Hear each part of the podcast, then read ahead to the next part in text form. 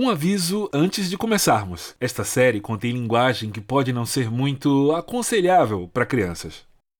Quando saiu o disco de resto do LED, o Coda, eu era um, um garoto de 12 anos. E meu irmão ganhou aquele disco, se eu não me engano, num programa de Marcelo Nova. E eu era o irmão caçula que futucava as coisas do irmão. Já tinha futucado outros discos dele, o ACDC, o High Voltage, o Dire Straits. Achei legal. Quando eu ouvi o Coda, fudeu tudo, certo? O dia que o rock and roll começou minha vida foi quando eu ouvi aquele disco. O Led Zeppelin me botou na lama.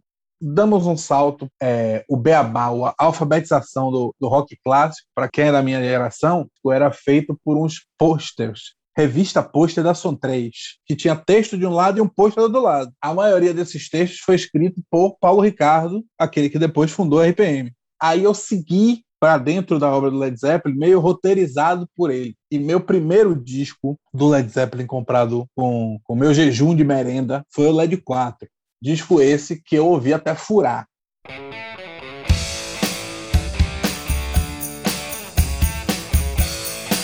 Meu nome é Zeca Forehead e uma das minhas maiores paixões é o rock and roll e claro, o Led Zeppelin. Esse é o Bruhaha, um podcast baseado em crônicas do músico e escritor Ricardo Cury sobre as histórias fantásticas do rock baiano nos anos 90.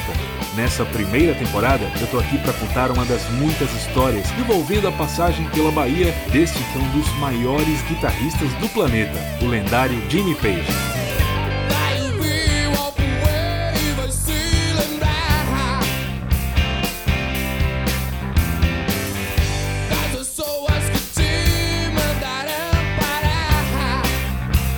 Episódio 4 Um ilustre convidado. Chegamos ao fim da primeira temporada do Bruhaha. Este é o nosso quarto episódio. Então, para você que ainda não ouviu toda esta história do Jimmy Page na Bahia, vale a pena voltar e conferir os outros episódios. Por enquanto, vamos seguir aqui com Ney Bahia. Qual era a viagem? O Cascadura foi contratado para tocar num Réveillon num bar em Lençóis. A viagem foi essa. E a gente disse, a gente vai acabar encontrando o cara. E quando eu cheguei, um dia depois, 24 horas depois do Cascadura, antes de eu perguntar, eles disseram, velho, é verdade, o cara é da fauna mesmo, a gente encontrou ele sentado no meio fio fumando free. Então na padaria comprou, comprou a carteira de free, sentou e fumou, a gente passou. Eu fiquei lá aproximadamente uns três dias. Eu vi, eu vi ele duas vezes na Praça Central, onde ficam os bares. E na madrugada, depois do show do Cascadura, ele apareceu no bar com a esposa dele, a Argentina, que foi o motivo de ele estar em Lençóis. Nunca imaginei de me aproximar, mas não é por nada não. Eu, eu não falo inglês. E alguém já tinha me dito, nem se iluda, porque mesmo a mulher sendo argentina, nem espanhol ele fala. Ele só fala inglês. Já sou um cara do Brasil encontrando Jimmy Page. Portanto, não tem um assunto. Eu só vou tietar o cara. Só vou tietar o cara em português Ó, oh, vamos adiantar o baba e chegar logo no tão esperado show da Doutor Cascadura. Imagine uma noite de Réveillon num bar em Lençóis com a banda de rock. Tava festa de Réveillon, todo mundo... É... Este é o músico Paulinho Oliveira, que também estava por lá. Era a única coisa que existia na cidade. Todo mundo da cidade estava lá. E todo mundo do rock de Salvador estava lá. Estava razoavelmente ocupado. Não estava vazio, mas cheio, cheio não estava não. Mas estava um clima legal. O clima estava legal.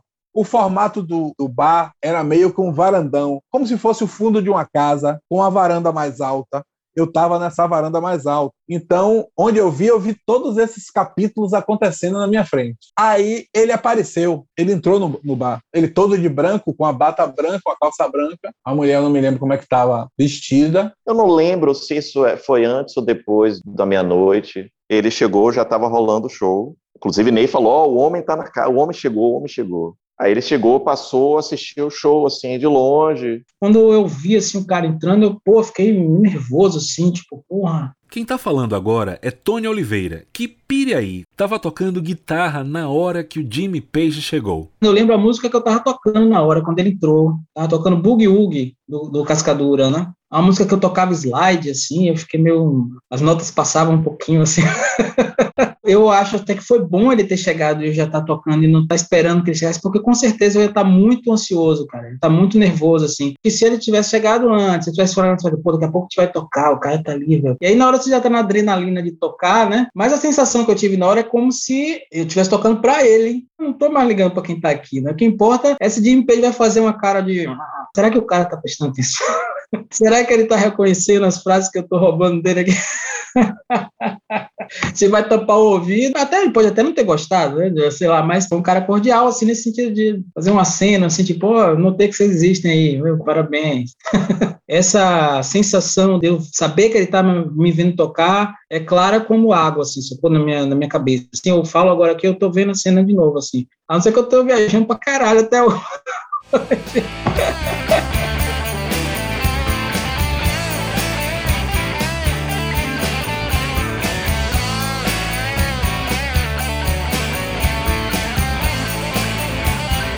E aí ele entrou, cumprimentou o dono do bar, sentou, a música já tinha começado, ele sentou assim, aí deu umas duas olhadinhas assim, mas não ficou muito de saque, assim, que eu tipo, não sei se também, ah, não vou o menino pode ficar nervoso com a presença do, do, do, ídolo, que aí ficou na dele, assim, trocou uma conversa. Aí foi isso, aí acabou essa música. E aí não, a, o show acabou. A gente não chegou, não fui lá falar com ele, obviamente, assim, porque tinha essa história de, ah, ele não gosta muito que chegue lá e fique enchendo o saco do cara. E a gente pensou, não, a noite está apenas começando, né? De Page vai tomar umas, a gente vai tomar outras, no final a gente vai fazer um som todo mundo junto.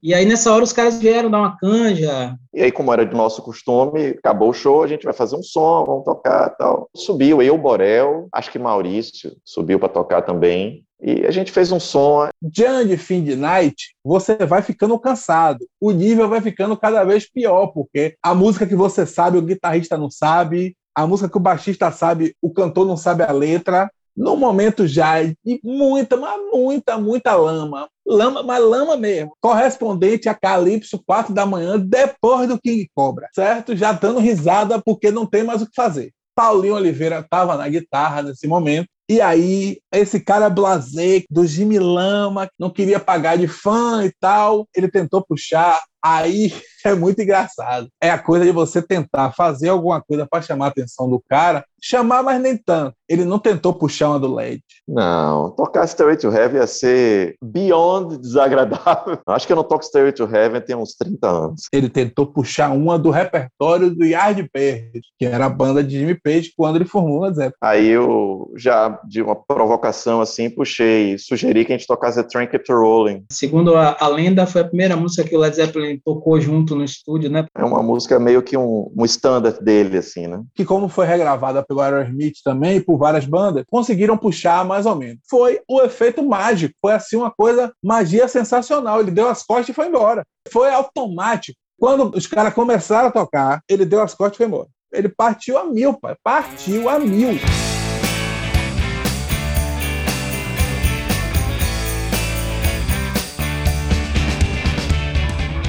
Sejamos justos. Tipo assim, ele não fez cara feia, ele não fez muxoxo, ele não balançou a cabeça. Ele terminou de conversar com os donos do bar, virou as costas e foi embora. Eu acho, sinceramente, que ele não ia ficar de qualquer jeito. Ele estava passando, provavelmente foi em outro lugar, foi dar um rolê mesmo, batendo na porta dos brothers. Ele passou porque ele conhecia o cara. Então, de repente, ele já ia se picar. Ele agilizou, dois minutos mais rápido, três minutos mais rápido. Talvez ele possa ter pensado, se eu ficar aqui muito tempo, os caras vão acabar me convidando para uma cante, o que eu acho que ia acontecer, velho. A gente estava lá assim, a gente ia acabar chamando, ah, Jimmy Page tá aqui, não tá com uma música. Se ele quisesse ir para um lugar para ficar badalando, ele não tinha ido para Lençóis, né?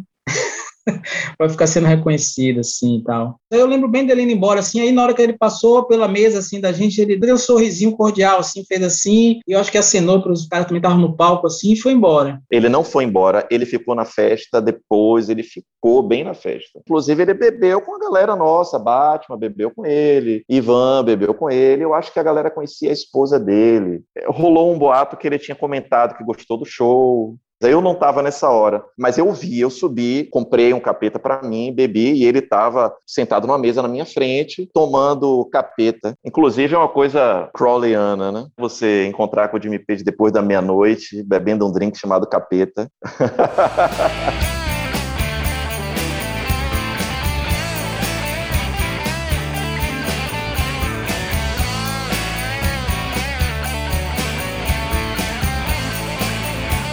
Teve ainda uma outra vez, na saída do show, ou pelo menos uma, um momento que eu estava descendo as escadas, indo embora. Não sei se foi a saída ou se foi a saída dele, não me lembro. Num dado momento, a gente estava descendo a escada, naquela empurra-empurra de, de, fim de night. Quando eu olhei para o lado, ele estava exatamente do meu lado, bem de perto. Eu, aí eu não falei, mas pensei: essa escada é pequena demais para nós dois.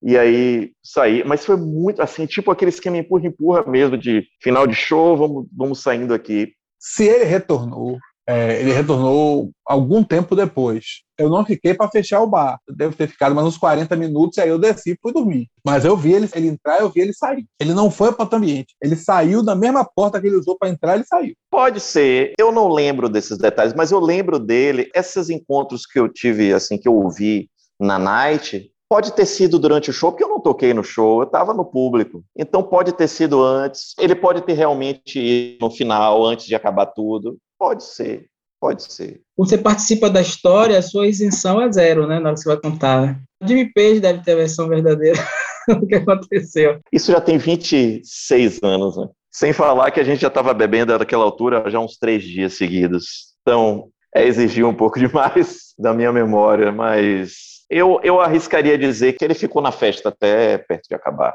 Muito provável. Eu tenho quase certeza que sim.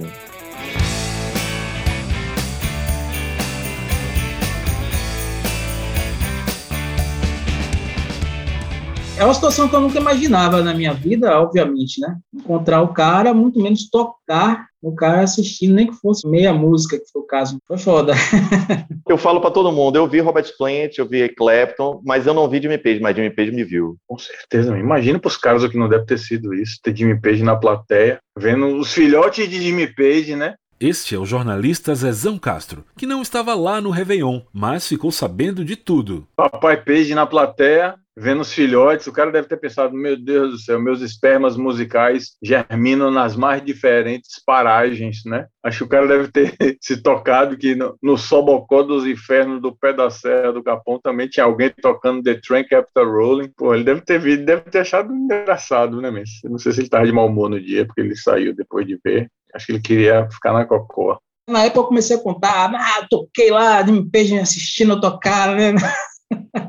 Daí depois disso virou esculhambação, né, galera? Rapaz, eu vi Jimmy Page ali. Aí foram outras bandas depois lá, né, tocar também. Todo mundo começou a dizer que encontrou Jimmy Page também, né? E aí foi virando tipo, todo mundo já diz, ah, encontrei Jimmy Page, ah, tá, tá bom. Já. Não tinha mais nenhum valor ter encontrado Jimmy Page, né? Desvalorizou, que todo mundo já tinha dito que tinha visto, que tinha encontrado, que tinha feito som. Aí começou uma certa invasão de privacidade do cara aí, já foi entrando fã dentro de casa, e o cara começou a rarear as visitas eu acho que as pessoas pararam de comentar nisso. Ele pediu para a galera, porque teve até matéria de televisão, teve jornal. Essa nota foi para a primeira página. Jimmy Page está na Bahia, tem uma casa em Lençóis. No dia que saiu a nota, foi a primeira página da Folha.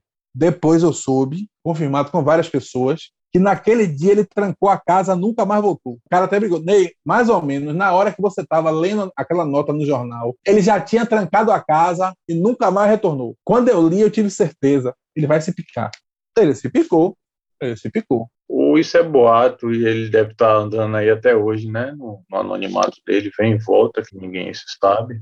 Dizem que muitos anos, muitos anos depois, ele tem ido a Lençóis, ele chega de carro e visita algumas pessoas. E aí você tem hora que você olha pro lado do cara também, assim, e você vê que o cara tá querendo apenas curtir um pouco de anonimato num lugar sossegado, onde, onde o assédio não é massivo, não é? Você fica sempre levando a imagem do palco, da tela, acaba confundindo a pessoa com, com o artista ali, né? A pessoa não é aquilo 24 horas por dia, né? Tem os seus momentos. Quando você está tocando, você é o guitarrista da banda. Mas quando acaba, você já está noutra vibe, você já é mais você mesmo. No fim de tudo, são apenas caras, não é? Caras que nem a gente, querendo viver um estilo de vida dentro do rock, vivendo, sentindo, acordando e amando, tudo isso, né, mesmo?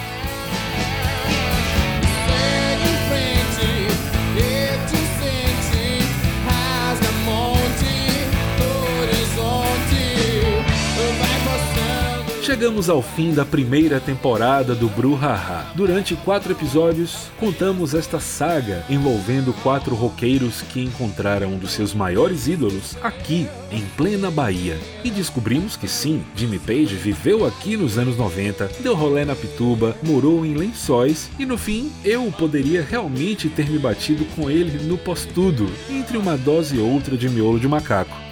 Na segunda temporada do Bruhaha, a gente vai trazer uma outra história do rock baiano. Enquanto estamos produzindo, se ligue que ainda vamos lançar alguns episódios bônus sobre a passagem de Jimmy Page pela Bahia. Para acompanhar, siga a gente na sua plataforma predileta. Oh, e se você gostou do Bruhaha, manda aí pros seus amigos. Dá essa força aí, na moral.